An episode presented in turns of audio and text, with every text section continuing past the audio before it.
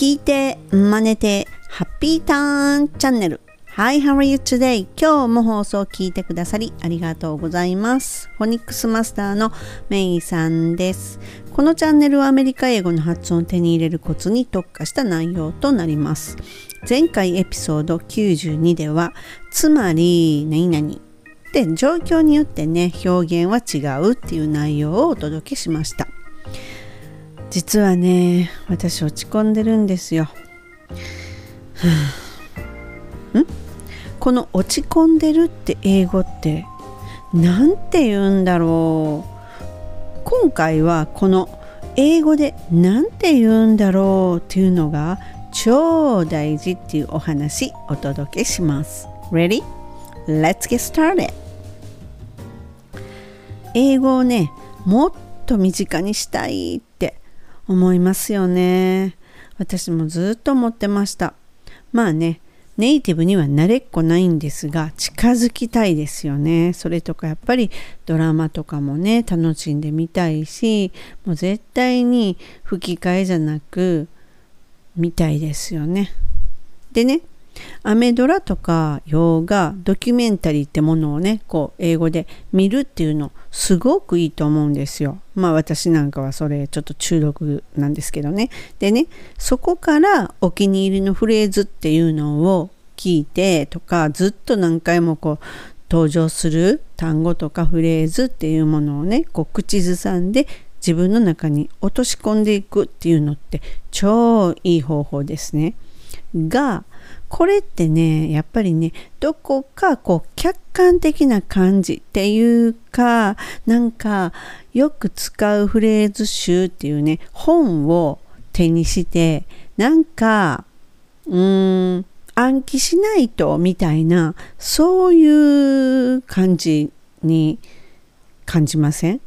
なんかどことなく。っていうのはやっぱり自分の身に起きたことじゃないしこう体験とか経験を通して知るフレーズっていうものじゃないわけなんですよね。でねあの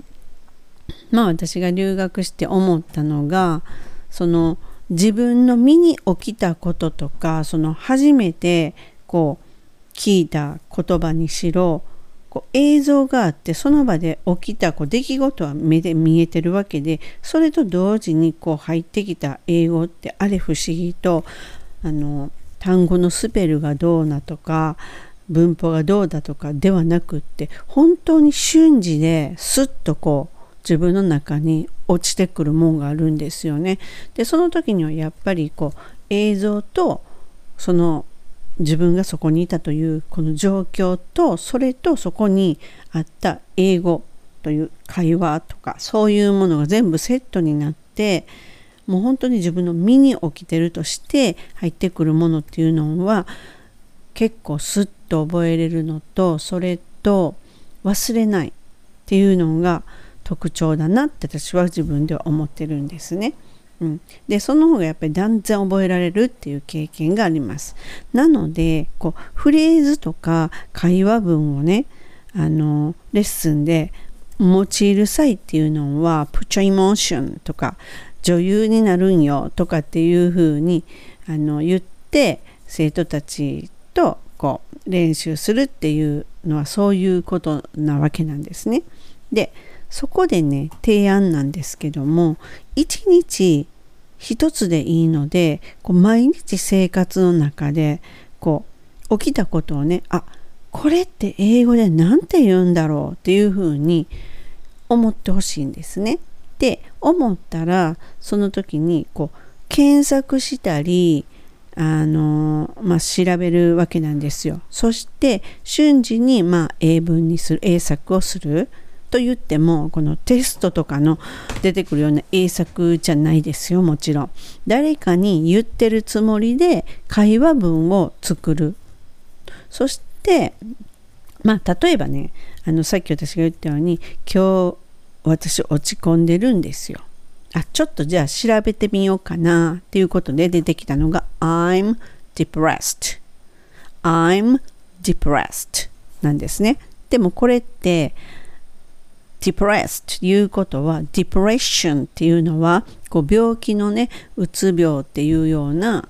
意味もあるわけですですね。っていうことはこの depressed っていうことはあの落ち込んでるっていうよりかは憂鬱な時に使うんだなっていうことがこ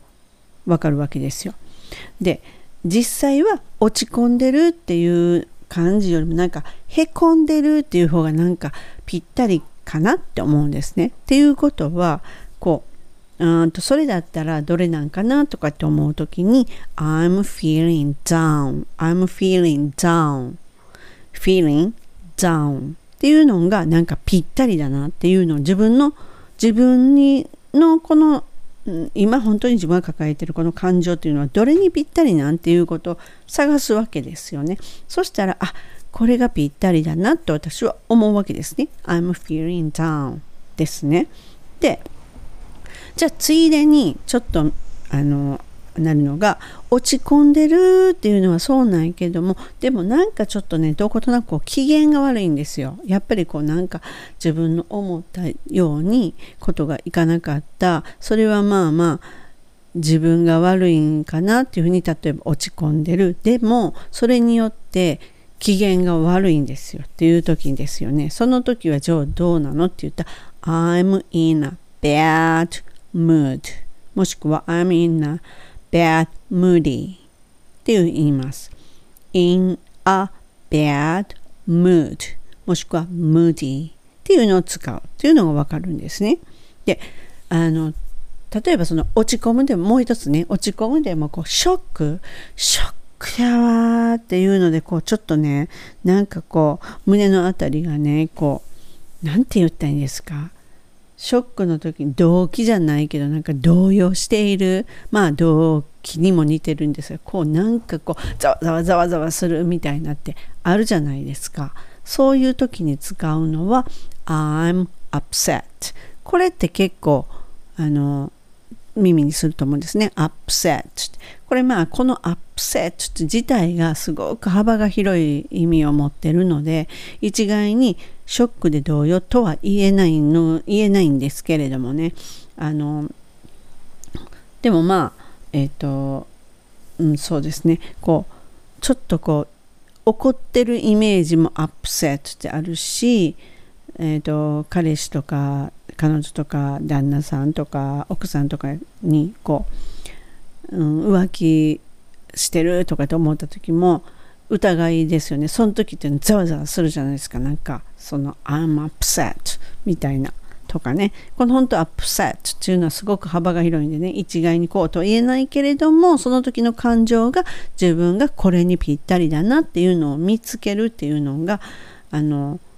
今私が言っただけでもねただこうあの落ち込んでるから始まったんですけれどもそういうのを調べるとこうやってまずは I'm depressed そして次に I'm feeling down というのがありの I'm in a bad mood もしくは I'm in a bad moody っていうのがありのそして I'm upset とかいうのが出てくる。っていうなるとこのニュアンスをね身につけると同時にフレーズも数個をセットで覚えれるしで表現の幅が広がりますよね。ということでこれを1日1つなら単純計算で1年で365個でも今言っただけでも本当同時にもう2個3個って登場するであろうというところから1年で